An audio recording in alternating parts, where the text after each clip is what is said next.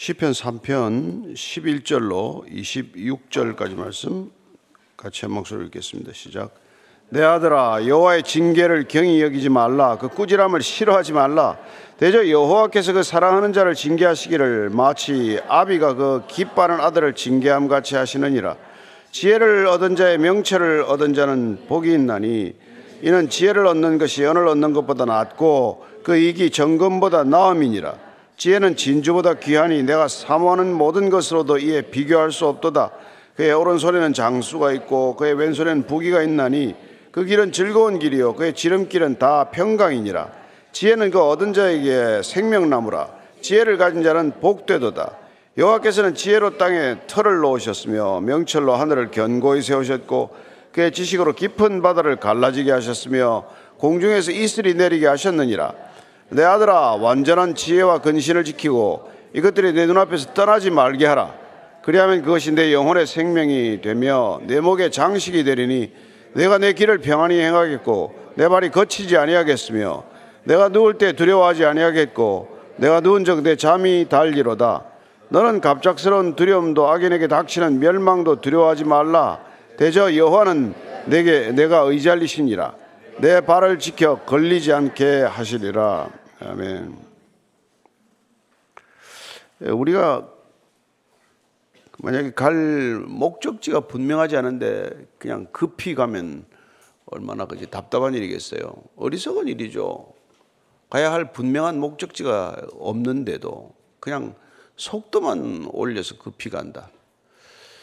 어쩌면 이 시대가 가고 있는 모습이 아니겠어요. 어딜 가는데 그렇게 급히 가야 합니까? 어, 우리가 이 지혜서를 읽는 까닭은 가야 할 목적지가 우리는 분명하기 때문에 그리고 그 지, 그 이, 그 목적지에 이르는 어, 이 수단과 방법이 뭔지를 우리가 이게 지혜가 가르쳐 주기 때문에 그래서 이걸 읽는 거예요. 여러분 인생의 목적지가 분명하기를 바랍니다. 오늘 11절 12절이에요. 시작. 내 아들아 여호와의 징계를 경히 여기지 말라. 그 꾸지람을 싫어하지 말라. 대저 여호와께서 그 사랑하시는 자를 징계하시기를 마치 아비가 기, 기뻐하는 아들을 징계함 같이 하시느니라. 뭐 요즘처럼 아마 징계를 싫어하는 이런 시대도 없을 거예요. 뭐 이렇게 나무라는 것, 잔소리하는 것, 권면하는 것, 충고하는 것 이런 거 뭐 거의 사라지다시피 하지 않았습니까? 뭐 일터에서도 조금만 무슨 얘기를 하면 뭐 그냥 그냥 사표를 낸다 그래요. 그냥 뭐 그냥 떠나버린대요. 교회도 뭐 그렇죠. 조금 뭐 싫은 일이 있거나 불편한 일이 있으면 그냥 뭐 교회를 옮겨버리죠. 그래서 이 징계라는 개념 자체도 뭐 없어졌어요. 뭐 내가 좋으면 옳은 것이고 내가 싫으면 그런 것이지 누가 옳고 그름을 판단해서 얘기하는 것 그거 뭐 갑질 중에 갑질이라고 얘기하는 것이죠. 그러나 성경은 오늘 분명히 징계가 있다고 말하고 징계가 있어야 한다고 말하고 징계가 없으면 이상하다는 것이죠.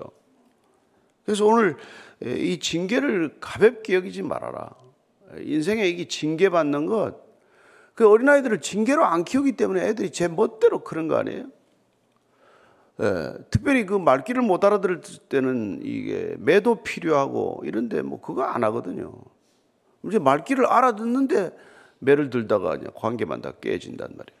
그러니까 우리가 말귀를 못 알아들을 때 누군지 아버지가 누군지를 모를 때 하나님이 누군지를 모를 때는 하나님의 말귀를 못 알아들 때는 이런 징계라는 방법을 통해서 하나님의 하나님 되심을 알게 하는 방법이다. 이런 얘기를 하고 계시죠. 욥기에 보면은 욥기 5장 17절 말씀입니다. 실작. 볼지어다 하나님께 징계받는 자에게는 복이 있나니 그런즉 너는 전능자의 징계를 없인 여기지 말지니라. 징계받는 자가 복이 있다고 말합니다. 이런 말을 우리가 이게 세상에 대고는 하기 어렵죠. 예. 징계받는 자는 복이 있다. 고난이 임한 자에게는 복이 있다. 예. 힘든 일이 주어진 자에게는 복이 있다. 이거 요새 사람들은 아마 못 받아들일 겁니다. 근데 어쨌건 이 징계를 가볍게 여기지 말라는 거예요. 시편 94편 12절입니다. 시작. 여호와여 주로부터 징벌을 받으며 주의 법으로 교훈하심을 받는 자가 복이 있다. 예, 징벌을 받을 뿐만 아니라 주의 율법으로부터 가르침을 받는 사람들은 복이 있다. 그럼 율법 기준이라고 하는 것은 기준에 벗어나는 것에 대한 페널티가 있다는 뜻 아니겠어요? 그건 뭐 아무 페널티가 없으면 기준도 아니죠. 율법도 아니죠. 예, 그런 것들이 우리에겐 자연스럽게 연결되어 있어야 한다는 이뭐 이게 구약에만 그런 게 아니에요. 마지막까지 계시록에 이를 때까지 그 얘기는 계속됩니다. 계시록 3장 19절이에요. 시작. 무릇 내가 사랑하는 자를 책망하며 징계하노니 그러므로 내가 열심을 내라 회개하라. 예수님이 지금 말씀하시는 거예요. 교회들을 향하여 나는 사랑하는 자를 책망한다. 책망한다. 징계한다. 그런 열심을 내라. 이런 말씀을 하고 있습니다. 우리가 히브리서 아침에 지난번 이 자문하기 전에 보았지만 히브리서에도 그 말씀이 그대로 나와요. 히브리서 12장 8절 말씀입니다. 예, 시작. 예, 징계는 다 받는 것이거늘 너에게 없으면 사생자여 친아들이 아니니라. 아, 우리가 징계가 없으면 사생, 사생하구나. 징계를 받으면 우리는 친자녀들이구나. 이걸 알아야 된다는 거죠. 그 우리 하나님을 아버지라고 불렀는데 아버지가 징계를 안 하면 아, 버지 아직까지 나를 입양 안 하셨구나. 이렇게 받아야 된다. 18절 뒤에 조금 더 내려가면은 예, 11절 시작. 무릇 징계가 당시에는 즐거워 보이지 않고 슬퍼 보이나 후에 그로 말미암아 연단 받은 자들은 의와 평강의 열매를 맺느니라. 아, 이 징계를 받고 이게 막 슬픔이 가득하고 어려움을 겪었는데 나중에 보니까 시간 지나서 보니까 열매를 맺었는데 의로움과 샬롬, 평강의 열매가 맺혔다는 거예요. 그러니까 이게 참 징계라는 게 그렇게 중요한데 이 징계를 그렇게 싫어하죠. 뭐. 징계만 주면 관계가 다 깨지는데 저는 여러분들이 어떤 징계가 오더라도 아, 이게 징계로 알아되 이게 차리게 되기를 바라고 아 이게 징계를 내가 받고 있는 거구나. 예. 그리고 아 이게 왔다는 게 아버지가 나를 자녀로 삼으셨구나. 그리고 나를 사랑하는 자녀로 여기시는구나. 이게 징계라고 하니 이게 참 여러분 참 큰일 났어요. 사랑 많이 받으면 징계가 많겠습니다. 13절부터 예, 15절까지 시작. 지혜를 얻은 자와 명체를 얻은 자는 복이 있나니 이는 지혜를 얻는 것이 은을 얻는 것보다도 낫고 그 이익이 정금보다 나음이니라 지혜는 진주보다 귀하니 내가 사모하는 모든 것으로도 이에 비교할 수 없도다. 아, 예. 오늘 보니까 이게 복이 뭡니까? 지혜와 명체를 얻은 자가 복이 있대요. 아, 정말 참. 예, 우리가 이게 지금 성경 쭉 보면 복에 관한 얘기가 많이 나오잖아요. 예수님도 뭐 복 있는 자는 이게 이렇게 팔복에 관해서도 말씀하셨고. 근데 이게 지금 지혜를 얻은 자와 명체를 얻은 자는 복이 있나니 이게 시편 1편 1제라고 마찬가지 이렇게 말씀이에요. 거기도 거기는 뭡니까? 복 있는 자는 예, 악인의 길을 쫓지 않으 이렇게 되죠. 이것도 그대로 이게 번역을 해 똑같은 말이에요. 복 있는 자는 지혜를 얻은 자와 명체를 얻은 자니 예. 같은 그 문장 구조예요. 지혜와 명체를 얻으면 복이 있다는 거예요. 저는 아내가 지혜고 동역자가 명철이고 얼마나 복이 있겠어요. 지혜와 명철을. 특별히 그 지혜라는 아내를 얻는 것이 은을 얻는 것보다 낫고 이익이 그러니까 여러분 나중에 마지막에 가면 이 지혜로운 여인, 현숙한 여인에 대한 얘기가 꼭 나오게 된다는 거예요. 그러니까 정말 여러분들 인생의 어떤 것보다도 지혜를 갈망하시게 되기를 바랍니다. 지혜는 어디로부터 와요? 하나님으로부터 옵니다. 그럼 지혜를 갈망하는 건 뭐죠? 하나님을 갈망하는 마음이에요. 하나님을 추구하는 마음이에요. 우리 얼마나 돈 버는 거 생각 많이 합니까? 얼마나 투자에 대해 생각 많이 하세요? 근데 그 생각에 여러분 큰 줄기를 하나님으로 돌려놓으면 여러분 하나님 굶기겠습니까? 아버지가. 그래서 그 지혜와 명체를 얻는 자는 이 복이 말이죠. 그 은을 얻는 것보다 낫답니다. 돈보다 훨씬 낫다고 말하고 정금보다 낫다. 건강보다도 나아요. 어리석고 건강하면 뭐합니까? 이상한 짓 하잖아요. 그러니까 차라리 우리가 어떤 것보다도 이 세상에서 복 있다고 하는 그 모든 것들에 앞서서 지혜를 주어지지 않으면 세상이 복이라고 말하는 것들이 다 나중에 화가 되는 것을 경험하지 않습니까? 예. 그러나 여러분들이 지혜를 먼저 구하게 되면 화도 복이 될 줄로 믿으십시오. 전화위복, 복이 되는 길이, 복이 되는 그 원리가 우리가 이게 알게 되었으니 세상이 화가처럼 보이는 것도 복이 되는 거 그런 놀라운 그 이게 간증이 생기는 것이죠. 진주보다도 귀하다. 내가 사모하는 모든 것으로도 지혜에 비교할 수 있는 건 없다. 그러죠. 예, 지혜 뭐 위상에 관한 얘기를 할까요? 그 다음에 16절부터 18절까지는 지혜의 결과라고 볼 수 있습니다. 시작. 그의 오른손에는 장수가 있고 그의 왼손에는 부기가 있나니 그 길은 즐거운 길이요 그의 지름길은 다 평강이라. 지혜는 그 얻은 자에게 생명나무라. 지혜를 가진 자는 복되도다. 야, 지혜는 장수와 복이 뭐 이런 건 뭐 고전적인 의미에서의 복이라고 보니까 지금까지도 복이라고 보지만 예, 그러나 중요한 것은 거기에 기쁨이 있다는 거예요. 평강이 있다는 거예요. 그 지혜로운 사람이 늘 뭐 이렇게 뭐 뭐라 그럴까요? 막 스트레스를 받고 있다든지 뭐 그냥 늘 얼굴을 찌푸리고 있다든지 그럴 일이 없죠. 그게 즐거움이 있다. 왜냐하면 지혜가 양약이니까. 예, 그걸 항상 여러분 그러니까 그 얼굴에 보면 웃음을 만면에 띄고 있으면 아, 저 사람 지혜가 있는 사람이나 얼른 알아채면 되는 것이죠. 뭔가 세상 찌푸리고 인상 쓰고 눈에 힘을 빡 주고 그래서 아, 저 사람 지혜가 없어서 그렇구나. 그렇게 알면 돼요. 알면 돼. 예. 근데 그 지름길은 평강이라고 그러는데 지름길은 조금 요령 피우는 것 같지 않아요? 느낌이. 원래 샛길과 같으니 샛길이라는 게 더 정확한 표현이에요. 샛길이라는 거는 그 바른 길인데 그 뭐예요? 또 사람들이 조금 이렇게 가까운 질러가는 길로 다니다가 보면은 이게 이제 생기는 거죠. 그러니까 어, 대로는 아니지만 좁은 길이지만 그러나 거기도 안전한 길이 될 수 있다는 것이죠.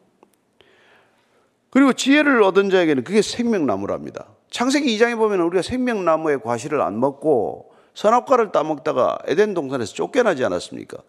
근데 그 죄를 짓고 영생하지 못하도록 화염검을 두어서 에덴 동산에서 쫓겨나고 들어오지 못하잖아요. 근데 그 생명나무가 보니까 그 바로 지혜를 말한다. 이렇게 되죠. 오늘 지혜가 생명나무라고 말합니다. 예. 이 나중에 생명나무는 계시록에 가면 예, 생명나무가 또 나오죠. 어디가 계시록 우리가 2장 어, 7절 예, 2장 7절 보면 있습니다. 귀 있는 자는 성령이 교회들에게 하시는 말씀을 들을지어다. 이기는 그에게는 내가 하나님의 낙원에 있는 생명나무의 열매를 주어 먹게 하리라. 우리가 나중에 장차 먹게 될 게 이게 생명나무의 열매인데 그러나 주님께서는 이 땅에서 우리가 지혜를 통해서 그 생명나무의 열매를 맛보게 하신다는 거예요. 이게 지혜는 곧 생명이다. 예. 지혜로운 자가 곧 생명을 얻은 자다. 영생을 얻은 자다. 이런 것이죠. 사실 여러분, 지혜를, 이 생명을 구하는 것보다 지혜로운 게 어디 있어요? 인간이 얼마나 어리석어졌습니까? 모든 인간이 지금 하고 있는 것들은 생명을 갉아먹는 일들을 많이 하잖아요. 우리가 뭐 일건 뭐, 뭐 페트병에 물 담아 먹지만은 그 물 옛날에 다 산에 가면 손으로 떠먹던 물이에요.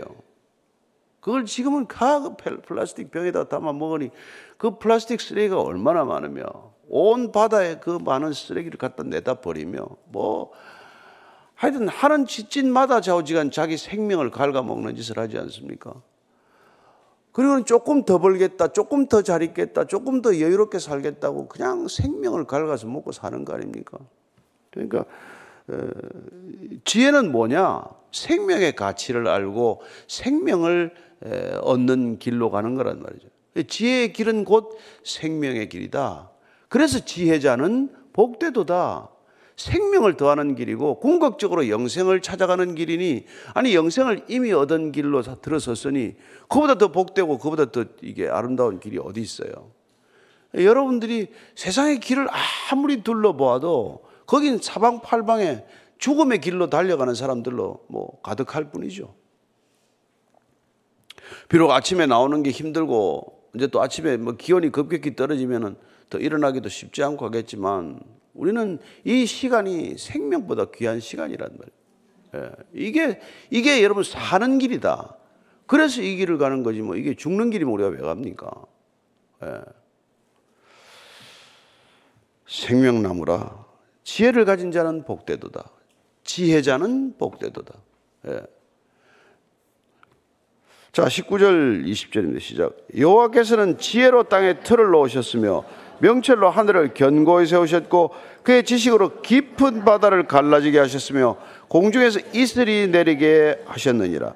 자, 지혜의 원천이 결국 하나님이시라면은 하나님이 예, 이 땅을 창조하신 것이야말로 지혜로부터 시작된 일이다 이 말이에요. 창조주는 곧 지혜자다. 그분은 곧 지혜의 원천이다. 창조야말로 지혜가 어떤 모습인지를 이 땅에 펼쳐내 놓은 파노라마와도 같은 것이죠. 예. 그래서 우리가 자연을 깊이 보면은 하나님의 지혜가 보인단 말이에요. 그래서 이걸 우리는 어, 하나님의 일반 계시다 이렇게 말하는 거예요. 누가 보아도 이 위대한 자연을 보면은 하나님이 얼핏 얼핏 보이는 게 정상이란 말이에요. 예. 근데 우리가 이, 이 자연을 잃어버리지 않았어요. 요새 뭐 하늘을 쳐다보는 사람이 어디 있습니까? 뭐 추석 때나 내 달이나 떴나 하고 좀 보지. 옛날에 어릴 때는 늘 밤 하늘을 보고 자라지 않았어요. 늘 밤만 되면 하늘을 보고 별이 오늘 어떻게 됐나 뭐. 그 별을 다 잃어버리다시피 해버렸죠. 얼마나 그 계절마다 부는 바람이 다릅니까? 그 바람결을 조금만 느끼면 계절이 어떻게 변하는지를 알 수 있고, 예.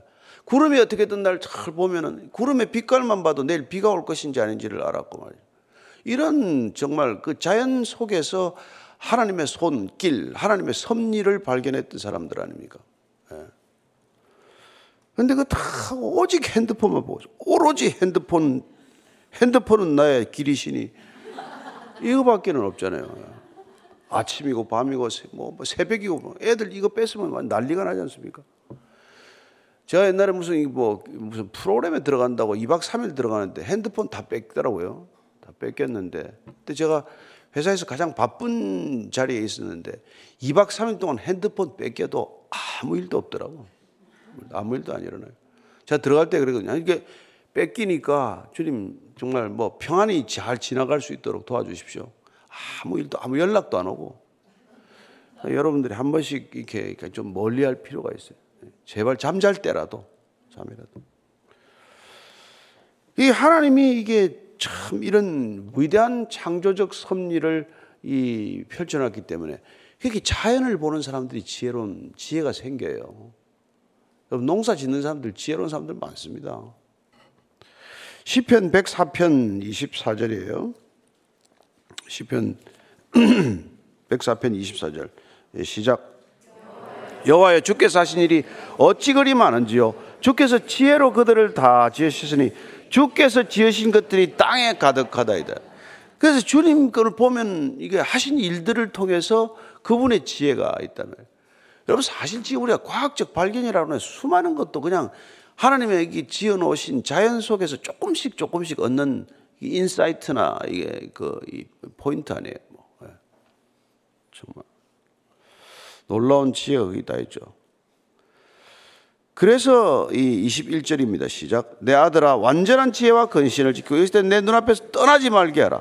그리하면 그것이 내 영혼의 생명이 되고 내 목의 장식이 되리니 내가 내 길을 편히 하겠고 내 발이 거치지 아니하겠으며 내가 누울 때 두려워하지 아니하겠고 내가 누운 적 내 잠이 달리로다. 그 이거 제발 옆에 두라. 지혜서를 옆에 두라. 이거 뭐 머리맡에 두고 잠만 자라는 게 아니라 이거 항상 손에 가까이 두고 늘 펼쳐보고 늘 함께 있으라는 것이죠. 그래서 어떤 분들은 뭐, 뭐 성경 정말 뭐 부모로부터 받은 성경 그냥 눈물로 얼룩진 성경. 어떤 분은 막 코피를 쏟아가지고 코피가 묻어 있는 성경 그런 것들이 예, 보이죠. 근데 뭐 어떤 분들은 또 1년에 한 번씩 그냥 또 읽고 나서 또 새, 새 성경을 하는 분도 계세요. 그렇기도 했는데. 그래서 이걸 떠나지 말라. 이걸 떠나지 말라고. 다른 어떤 것보다도 지혜를 가까이 두는 것이 곧 성경을 가까이 두는 것이고 날마다 성경을 읽는 것이야말로 지혜자를 날마다 만나는 것과 마찬가지 아니겠어요? 그래서 여호수아서 1장 7절 우리가 잘 아는 말씀이죠. 뭐라고 말했습니까? 여호수아서 1장 7절 시작. 오직 강하고 극히 담대하여 나의 종 모세가 내게 명령한 그 율법을 다 지켜 행하고 우러나 좌로나 치우치지 말라. 그리하면 어디로 가든지 형통하리니 모세를 뒤어 두려워하는 여호수아에게 그래 이거 항상 두면은 말이죠. 예. 그러면 좌로나 우로나 치우치지 않고 항상 형통한 길을 가게 될 것이다. 지혜자의 길이란 복된 길이고 형통한 길인데 이게 항상 이걸 곁에 두라는 말씀을 하는 것이죠. 열왕기상에도 마찬가지예요. 열왕기상 2장 3절 말씀입니다. 다윗이 솔로몬에게 하는 얘기죠. 시작. 내 하나님 여호와의 명령을 지켜 그 길로 행하여 그 법률과 계명과 율례와 증거를 모세 율법에 기록된 대로 지키라. 그리하면 내가 무엇을 하든지 어디로 가든지 형통하리로라. 아멘. 그러니까 성경의 길, 곧 지혜의 길, 곧 형통의 길, 이 길을 형통과 예, 이게 이게 잘 되는 것의 기준으로 삼아야 된단 말이에요.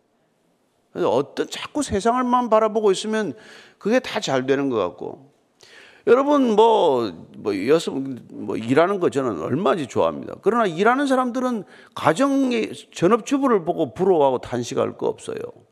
가정에서 여러분들 일하는 또 전업주부들은 나가서 직장에서 일하는 사람들 부러워할 거 없어요. 자기 주어진 일에 그냥 최선을 다하면 돼요. 근데 늘그 자기를 안 보고 자기 발밑을 안 보고 남의 발밑을 보면 맨날 탄식한단 말이에요. 가면 그 가정에 살림만 사는 사람들은 그냥 뭐 직장에 나가서 뭐, 뭐 브랜드 입고 다니고 이러면 그냥 눈이 그냥 영 이상해지고 또 그 밖에 돌아다니는 사람은 또 뭐 그냥 애나 낳고 살 걸 또 그러고 또 후회를 하고 말. 저는 어떤 일이든지 자기가 하는 일이 하나님의 소명이라고 믿고 하시게 되기를 바랍니다. 그게 하나님이 주신 일이다 그러면 갈등이 없잖아요. 내가 택한 거다 하면 늘 불안불안하고 늘 한탄이 되고 탄식이 되지만 하나님이 주신 거다. 하나님은 나를 향한 최선의 길을 인도하고 계신다. 각자 최선의 길이 있을 거예요. 각자 은사도 다르고 각자 뭐 주신 것도 다 다른데 그런데 하나님께서는 내게 최선의 사람들을 주셨고 어? 내게 최선의 동료를 주셨고 내게 최선의 배우자를 주셨고 심지어 내게 최선의 자녀들을 주셨다. 이렇게 믿으면 저는 여러분들이 정말 날마다 형통함을 누리게 될 것입니다. 그게 영혼의 생명이 된다는 거예요. 내 목에 장식이 된다고 말합니다. 그보다 더 아름다운 게 없다는 것이죠. 그래서 내가 주어진 삶이 뭐 전부 내게 주어진 최선의 것들인데 누구를 부러워하리요? 누구를 탓하리요? 누구를 무서워하리요? 어, 얼마나 여러분 자유로운 길을 가겠습니까? 날마다 우리 마음의 기쁨이 떠나지 않겠죠. 예. 그러면 누울 때 두려워하지 않기 때문에 누운 적 잠이 달리라고 말합니다. 나는 어제 잠을 못 자고 나왔습니다. 손 한번 들어보시고. 저는 단잠을 자고 나왔습니다. 그렇게 말할 수 있게 되길 바랍니다. 예. 주님이 단잠을 준다 그랬으니까. 잠이 달리라, 잠이 달리라. 근데 이렇게 뭐 걱정이 많으면 그렇잖아요. 뭐 잠이 안 오잖아요. 잠, 잠을 못 자는 사람들이 얼마나 많아요. 근데 우리는 잠이 달다 말합니다. 25절, 26절입니다. 시작. 너는 갑작스러운 두려움도 악인에게 닥치는 멸망도 두려워하지 말라. 대저 여호와는 내가 의지할 이신이라 내 발을 지켜 걸리지 않게 하시리라. 예. 지혜자들의 복된 까닭은 갑작스러운 두려운 일이 오더라도 어, 그런들이 악인에게 닥치는 멸망이 오더라도 우리는 두려워하지 않는다는 거예요. 예. 하나님께서는 우리에게 때가 되면은 우리도 데려가시겠죠. 예. 우리는 어떤 방법으로 데려가실지 하나님께서 가장 좋은 방법으로 데려가시지 않겠습니까? 그러니까 뭐 두려워할 거 없다 이 말이죠. 우리가 뭐 누구에게나 다 죽음은 찾아올 것이고, 예. 어, 그뭐 죽는 언제 언제 어떻게 죽을지 뭐 주님께서 다 정하고 계신데 때가 되면 순종으로 받아들이면 되는 것이고 예. 가자 그러면 우리가 에녹처럼 뭐 오늘은 우리 집 자자 그러면 주님 집에 가서 그날 자면 되는 거고 그렇게 예, 사는 거죠. 그걸 두려워하지 않는다는 거죠. 그래서 두려움이란 어리석음에서 비롯되는 것이구나 그럴 수 있다는 것이죠. 물론 우리가 뭐 신체적인 두려움이 있을 수 있습니다. 그러나 덜 걱정하는 것 아, 이거 지혜가 부족해서 그런 거구나. 그거 알 수 있는 것이죠. 예. 왜냐하면 대저 여호와는 내가 의지할 이시라 내 발을 지켜 걸리지 않게 하시리라. 예. 주님께 우리가 맡기면 주님께서 우리를 안전한 곳으로 인도하실 것이다. 위험해 보일지라도 주님과 함께라면 안전할 줄로 믿으시기 바랍니다. 세상 사람들이 그게 위험한 길이라고 아무도 가지 않을지라도 주님과 함께라면 가장 안전한 길이 될 줄로 믿으시고 함께 가시게 되기를 바랍니다. 그래서 선교사님들이 떠나는 거예요. 거기 누가 있습니까?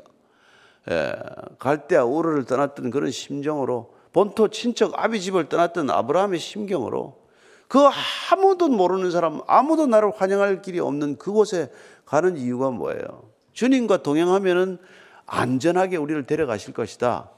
그곳에서 우리를 만날 할 사람들 예비해내고 계실 것이다. 그런 믿음으로 떠날 때 여러분 그런 실제 믿음이 눈앞에서 현실로 펼쳐지는 것을 목격하는 것이 우리의 믿음 아닙니까? 저는 날마다의 삶이 그런 흥분이 있게 되기를 바라고 그런 기쁨과 증언이 있게 되기를 축복합니다. 예. 오늘도 여러분 늘 일상이지만 늘 동일한 일상이 아니라는 것을 믿고 가보시게 되기를 바랍니다. 예. 24시간 똑같은 주기로 가지 않아요. 예. 제가 바다를 3년, 3, 석달 동안 늘 그 배를 타고 가는데 뭐 바다에 뭐 아무것도 없죠. 망망대해죠. 오로지 파도, 오로지 바람, 오로지 구름, 오로지 갈매기 몇 마리인데 그 날마다의 풍경이 달라요. 날마다. 그게 신선하게 보면은 날마다 다른 풍경이 될 것이고, 야, 오늘도 이 바다네. 바다는 물이 많네. 이러고 가면 여러분 그냥 정신병 걸려요. 그래서 바다에서 뛰어내리는 거예요. 저는 여러분들이 날마다의 삶 가운데 하나님과 동행하시면 그 루틴한 일상이 날마다 새로운 일상, 참신한 일상, 예, 창의적인 일상이 될 줄로 믿습니다. 그게 지혜롭게 사는 거예요. 저는 오늘도 여러분들에게 지혜가 주어져서 지혜가 부어져서 그 지혜가 여러분들의 삶을 가장 아름다운 곳으로 인도해 가시는 하루가 되기를 축복합니다. 오늘 기도할 때 하나님 저희들 복됩니다. 지혜자가 지혜자로 만들어 주셔서 감사합니다. 그래서 여러분들이 지혜 있다고 믿으셔야 돼요. 세상의 어리석음을 보고 탄식할 것이 아니라 하나님의 이게 어리석음이 세상의 지혜보다 뛰어나다고 말씀하지 않았습니까? 어리석어 보이지만 이것이 참된 지혜라는 것을 믿고 걸어가는 여와 여러분 되기를 바랍니다. 기도하십시다. 하나님 아버지 감사합니다. 저희들 아침마다 이 자리에 앉는 것 때로는 어리석어 보인다고 말하는 사람이 있을지 모릅니다. 왜 거기 가서 앉아 있냐? 아침에 조깅이 낫지. 아침에 가서 맑은 공기 마시고 그 심호흡하는 것이 낫지. 왜 말씀 펴고 앉아 있나 할지 모르지만 그러나 주님 우리는 이것으로부터 시작합니다. 주님의 말씀으로 시작합니다. 주님의 지혜로 시작합니다.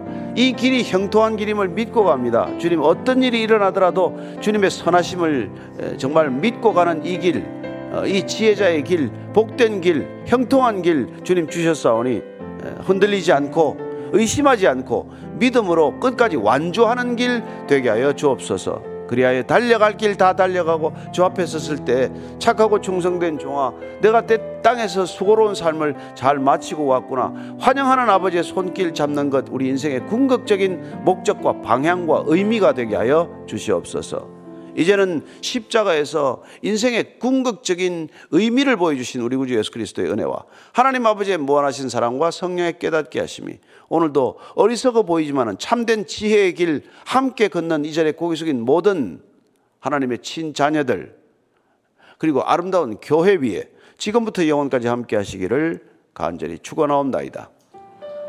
아멘.